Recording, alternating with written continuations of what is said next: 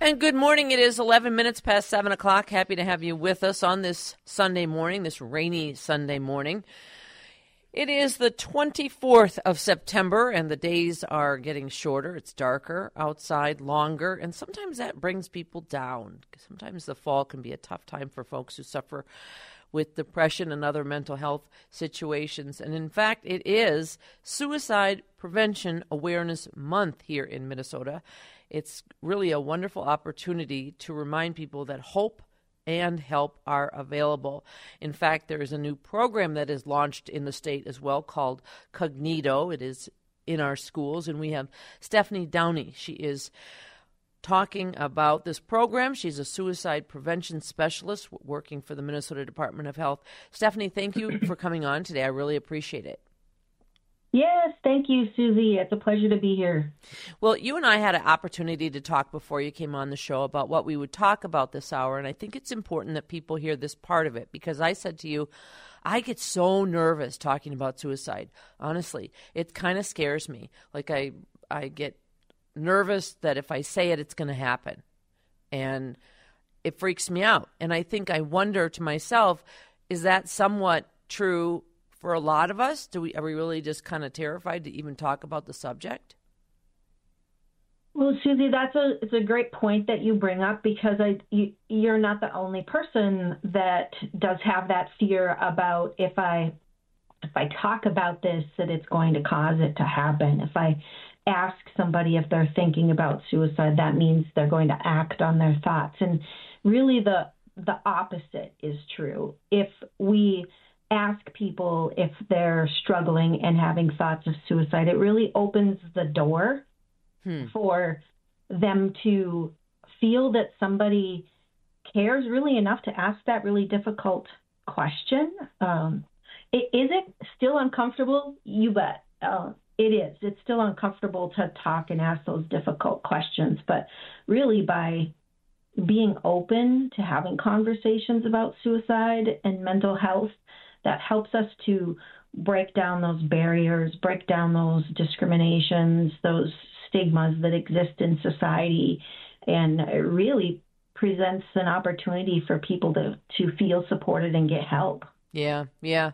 And to me, it's like you don't even really know the words to say. So let's just say, for example, someone is depressed and they've been in bed for days and kind of, you know, away from it all it's hard to know what what to say. I mean, would you be able to offer like a hey, I'm noticing or what words to use if you have someone in your life that either is showing signs of depression or even suicidal, you know, thoughts? Yes, so that is another reason why we don't have conversations about it. We don't talk about it is because we we aren't sure what to say, or that maybe we'll say the wrong thing. So you know, a, a great recommendation is to just, just as you said when you started off that sentence, hey, I've been noticing, and then share and present the things that you're noticing. If it is that the individual that you're talking with is, you know, you, I, I haven't seen you out as much. Uh, mm-hmm. I've noticed that, you know, you don't seem to be engaging in the things that you like to do or uh, you know you said that you are having challenges sleeping or eating. So present all of those things that are causing you pause with that individual and say i care about you. I've been noticing these things. Mm-hmm. and sometimes when a person is feeling down uh, alone they might be depressed or they might be having thoughts of suicide. Are you having thoughts of suicide so that is a way that you could say that or bring up, just bring up the conversation and say, hey, I care about you and I've noticed. Right.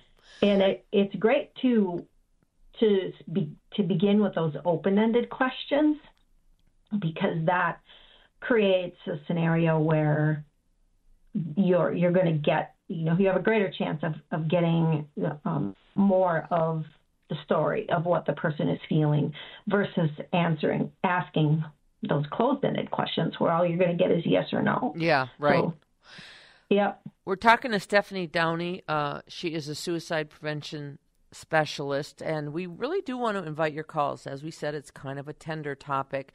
It is 651 461 9226, and it is Suicide Prevention Month, Awareness Month to sort of look for those signs. And you mentioned a few, Stephanie, you know, sleeping more, not eating, not attending things they might normally attend, eating less, eating more. You know, there's the old thing I've heard, and I'm sure others have as well, that, you know, if someone's going to do it, they're going to do it. But you taught, you know, that's it's in your title, prevention. It's possible to intervene, is it? And and talk about that a little bit.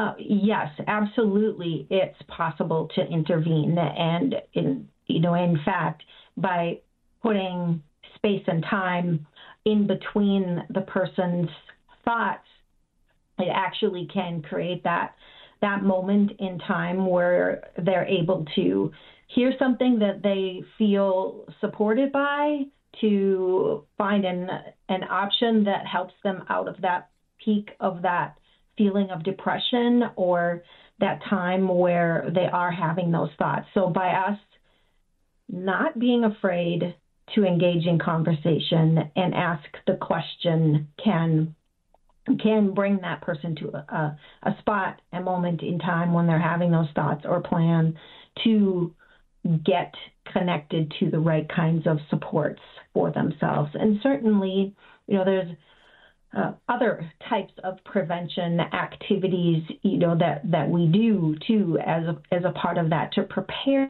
people to know how to ask that question. So, attending training, or listening to your radio radio show, mm. things that give us more information are a part of that suicide prevention continuum that we have. So, there's certainly a lot of types of strategies and actions that individuals communities do uh, in that umbrella of suicide prevention. That's great. So, Stephanie, we want to talk about uh, briefly the program Kognito that is now a part of our life here in Minnesota between the Minnesota Department of Health and the Minnesota Department of Education. We also want to talk about the new 988 Suicide and Crisis Lifeline and the progress that uh, success that program has had. Plus, we want to invite people to listen in if they're listening, if they're struggling, if they even know if someone else is struggling and they're not quite sure how to reach out. We have our text talk and text line at 651 461 9226. We'll take a break and be back with much more after this on this Sunday morning on WCCO. And we are back. It is 7:23 on a Sunday morning. It is 63 degrees. There is rain and thunderstorm in the forecast for the day into tonight, into tomorrow, so just kind of be aware of that. We are talking in this month of September about suicide prevention. It is Suicide Prevention Awareness Month, an opportunity for a reminder that hope and help are available. With kids back at school right now, there's a lot of pressure, you know, the pressure to get A's, the pressure to fit in, etc., etc. So we have invited to the program Stephanie Downey. She is a suicide prevention specialist with the Minnesota Department of Health. And I know we spoke with you earlier about this in our news department, but suicide prevention is part of the program in schools, and the program is called the Kognito. What is it, and how does it help? Uh, and I'll let you go ahead. Yeah, thank you, Susie. So Kognito is actually a um, a training program that mm-hmm. is virtually based. So uh, a participant creates their account within this Kognito system and they are able to choose a, a training. We have uh, multiple different trainings for staff within schools in our suite. Okay. So when they when they sign up under their account, they can choose training based on the grade band that they work in. So there are trainings that are appropriate for early childhood, for elementary, middle school, and high school. Mm. And when they choose that training, they're engaging in a virtual experience with avatars. So it's oh. it kind of ha- it has a gaming kind of feel to it. Mm-hmm. It's um, a tra- a different training experience I had not um, uh, experienced before. So the participant uh, becomes in the educator role. So they are they see an avatar educator on the screen, mm-hmm. and they are engaging with a student. So based on the educational uh, grade band that they choose, there's different ages of students, different cultural. Um, from different cultural backgrounds, sure. and the, the avatars are really um, they're not cartoon looking like they're they have you can see their expressions so it's really an engaging type of opportunity. And then there, as they have the ability on the screen then to choose the conversational pathway that they want to have with the person, with the young person.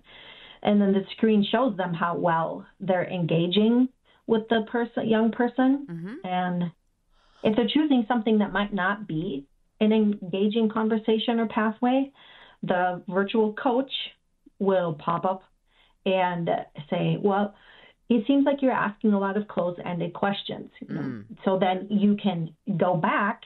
You can actually, there's an undo button. How wonderful that would be if we had an un, undo button for conversations when we say something that maybe we wish we, we didn't. Yeah.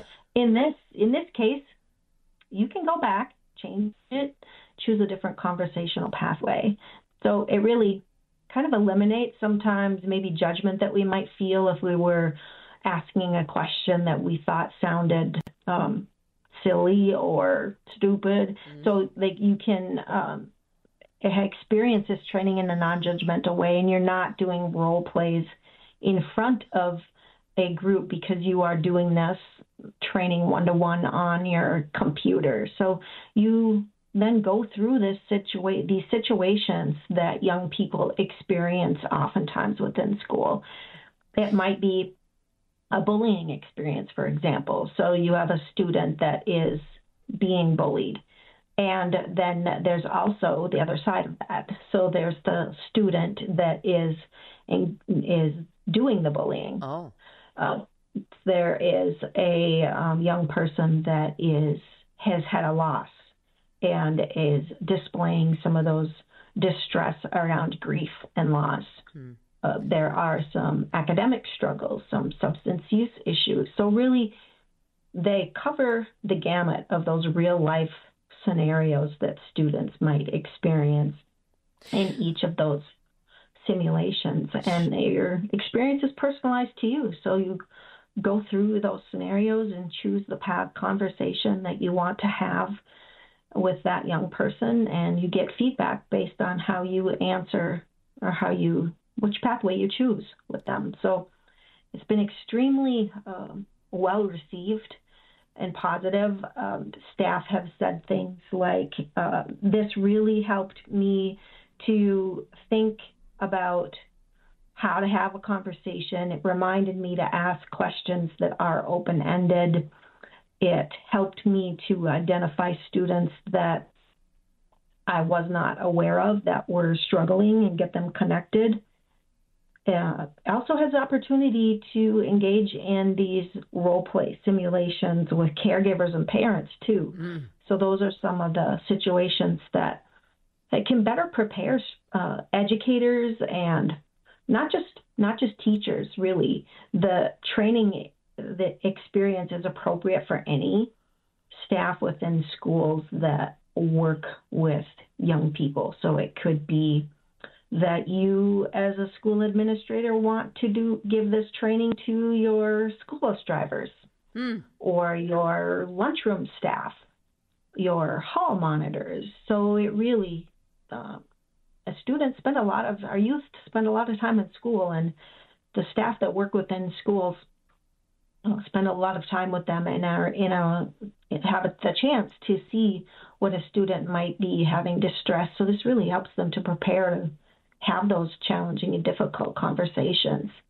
It's interesting, Stephanie, because I see just reading that this has been around since May of 2020. More than 17,000 educators and others have completed the training, and it's available to all school staff for free through June 24th. So, for example, if someone is listening to our radio program right now and they are one of those people, a staff member, a teacher, a lunch person, they could reach out to their administrator and say, Hey, I heard about this program on WCCO radio. How can I get involved? Just that simple? Um, yeah. Yeah. Just that simple. Yes. They can, uh, you know, and it can be as simple as uh, an individual, Susie, going to minnesota.kognito.com and they can sign up and create an account. We also have monthly webinars. So, say a, um, maybe it's a principal or a superintendent that's listening today, and they really want to share this across their district. We have monthly webinars that provide support on how they could launch this district wide and create that plan. But it is as simple as going to minnesota.kognito.com mm. and creating your account and taking the course. Very good. Let's take a break now. It is 7:30. We'll bring you up to date on the forecast and then finish out the last half hour continuing our conversation. Again, we're talking to Stephanie Downey. She is suicide prevention specialist with the Minnesota Department of Health. We're talking about this new program in schools called Kognito, but also overall just as we move into fall and winter. I always think that this is a time of uh, for a lot of people, it can be a trigger depression because it's getting darker. So we kind of want to get into what we can all benefit from some words, some advice, some tips going into this part of the year. We'll do that after this on News Talk 830 WCCO. And we are back, as I said, 63 degrees outside. It was a rainy night, but we needed it, didn't we? Uh, we are continuing our conversation about Suicide Prevention Month here in the state of Minnesota with Stephanie Downey. She is a suicide prevention specialist with the Minnesota Department of Health, and we're talking not only about a new program in school, but also uh, the celebration of a brand new 988 system that was launched a little more than a year ago. And we invite you to be part of the show as well. If you're listening and have a question or a comment, please feel free to be part of our conversation. The number to call is 651 461 9226. And again, Stephanie, thank you for being part of this hour. Um, let's talk about this 988 Suicide and Crisis Lifeline. It launched in July 16th, 2022, and talk about the success you've had with it and how it helped. Yeah, so since last summer, Susie, the 988 Lifeline has received more than 44,800 calls.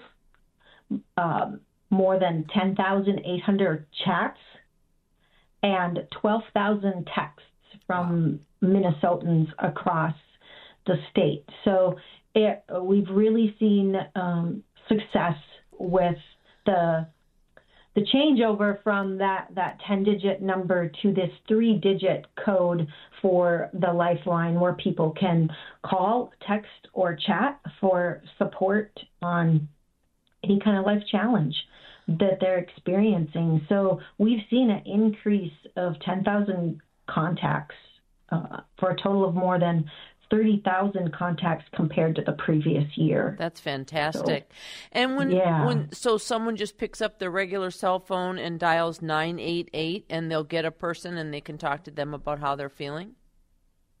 Absolutely. So they dial 988 like on you know phone, so, yeah. and then um, they get connected to the trained uh, volunteers and staff with uh, a.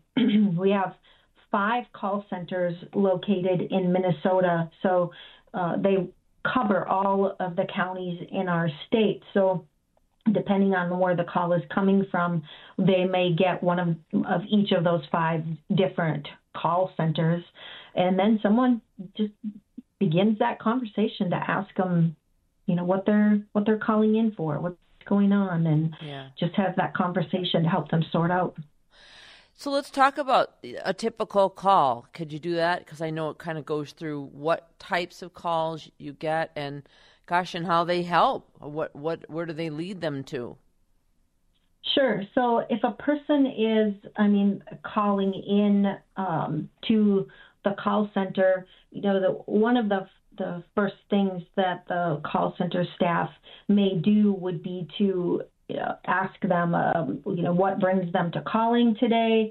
Uh, they will do as, as we did, you know, talk to them about maybe what are they uh, are they having thoughts of suicide? So they just start to engage them with those open ended questions about uh, what's going on mm-hmm. in their in their life, um, and they'll guide them through then based on what their what their situation is, you know, maybe a safety plan or some coping strategies, some people that they can connect to. It might be that they're calling in for a depression issue. It could be that they are having anxiety about something. Maybe they're having some anger or fear. Uh, so it it's not always that immediate crisis intervention where they are having thoughts and have a plan. There are those types of calls too, but it maybe the most common types of calls are for those extreme emotional distress and anxiety and depression, anger and, and fear uh, as they call in. So they'll the the support person on the other end then you know begins to de-escalate those situations and help the individual identify coping skills create a safety plan. And safety plans are like a, a can actually can be a doc an actual document but it might be just talking with the person through who are the people that you are comfortable calling and talking to or meeting up with when you're struggling or when you notice that, that these feelings of anxiety or depression are, are coming on, um, what are those coping tools that you feel work for you and actually then making making a list so the individual knows who who they reach out to what the most effective coping tools are for them uh, reminder about 988 or other um, call people that they can call maybe mm-hmm. their doctor's number so guide them through the, so they have these actual plans of things that they can can use. And how important when, is that, Stephanie, to have that plan? I think that it. I think it's really important, Susie, for all of us to have that kind of plan because we all have mental health and we all have situations in life that are challenging. But when we get in that situation, sometimes we might not always be as, as thinking as clearly as we would or as rationally as we would outside of that crisis. So having something that's written or that you know that we know uh, we can pull out or look at. Uh, we, sometimes I put things up on my bathroom mirror, you know. So uh, just having something that we can rely on that kind of outlines. Oh yeah, um, I'm I'm going to try this coping tool that you know, maybe that, that really works with me. It could be breathing. It could be going for a walk outside. Uh, it can be listening to the radio, watching a funny movie. You know, so I think it's a great idea for all of us to have a kind of, and maybe the word safety plan is kind of scary for people. It could be we could call it a wellness plan. Yeah, so right, whatever, right. whatever works. You know, when you and whatever works. And and less and to bring that around, does the fall, does going into the darker season affect people? I mean, I think I don't. I I know the answer, but do you see that, or how does that look to you guys in in your field when we days are shorter and it's getting yeah. colder? You know what I mean? It feels like a time. Yeah. When, yeah. Go ahead. Well, we know that, right? We do know the importance of uh, of light and vitamin D.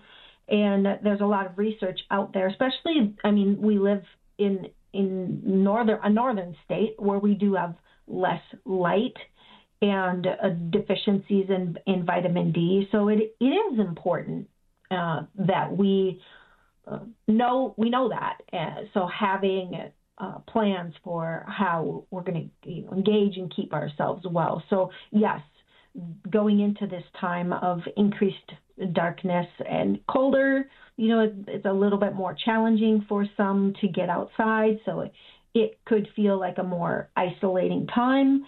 So it's a it's a good time to think of that wellness plan and have ideas for what am I what am I going to do this to combat that feeling of maybe loneliness or isolation that some might experience. Again, we are talking to Stephanie Downey. She is a suicide prevention specialist with the Minnesota Department of Health. We're talking about suicide prevention as, as it is September. Kids are back in school. There's a new program in place.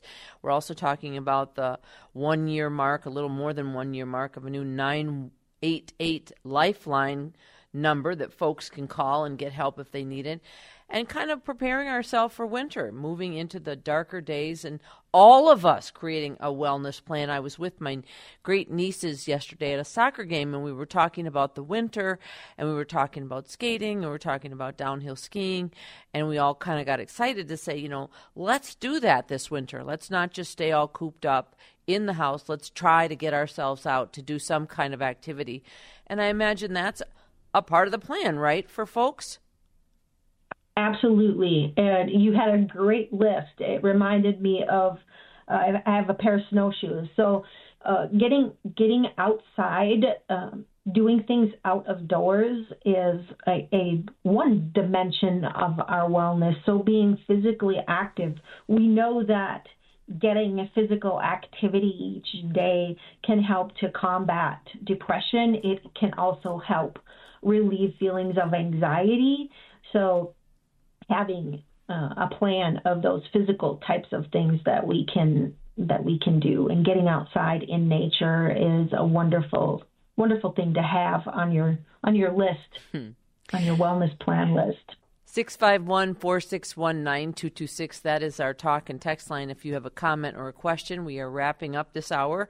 We're going to take a quick break, and but we will be back and we will have more time for your calls or text at 651 461 9226. And it is 745 on News Talk 830 WCCO. And we are back with the final segment on this Sunday morning, our health hour. We dedicate each and every week to this topic. Any topic really under the umbrella of health, whether it be suicide prevention or whatever we're talking about meditation, uh, heart health, colon cancer, any number of things can fall on this Sunday morning as a topic for us. And this Sunday, as it is Suicide Prevention Month, we're talking to Stephanie Downey, and she is with the Minnesota Department of Health. She's a suicide prevention specialist, and we talked a little bit about just this time of the year and the shorter days. And I just kind of wanted to take a big picture, Stephanie. You know, I'm just reading here for the past 20 years, the number of suicides in Minnesota, pardon me, has increased, mirroring a pattern across the United States.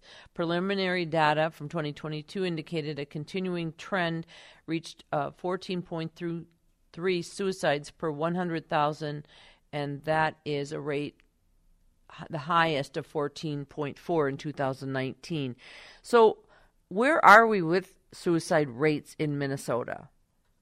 Yeah, so Minnesota uh, rates of suicide has um, steadily increased for the, the past 20 years, which is a pattern that we've also seen across the United States. So, uh, you know, each each year we have had uh, uh, overall a trend upward. We have had some years where we have seen a dip, but uh, preliminary data from for 2022, it's not not um, all the data in yet, but uh, you know, we it, it's looking like you know they will still continue to have an issue. So, you know, Minnesota um, compared to other states, we we don't have necessarily the highest rates.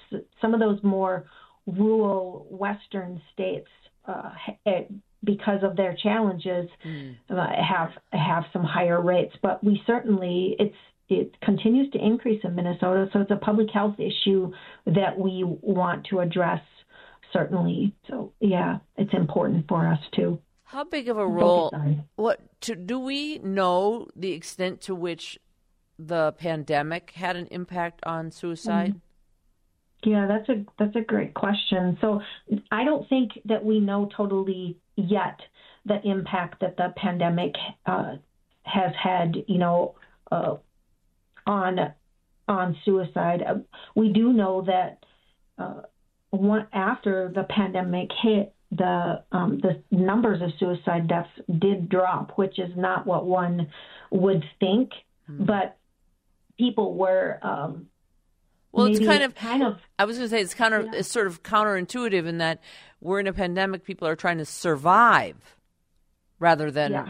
you know what I mean that we're trying to not die. So maybe there was that mentality happening there too. I don't know. Exactly. Yeah. Exactly. Kind of ra- rallying together, right? Like like we see when there might be a a, a, disaster type of, of situation, right? That that's large scale. People rally together, and uh, and you're right, and come together to to survive. So that uh, is one thing that that we think about when we see that see that dip. But it it there certainly are challenges that we're presented a lot of, of loss, and you know we may see the impact uh, differently as in the years years to come. All right, Stephanie, we're out of time.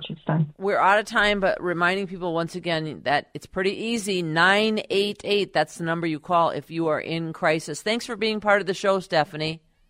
Thank you, Susie. All right, have a great week. It is 754 on News Talk 830 WCCO. Your money up next.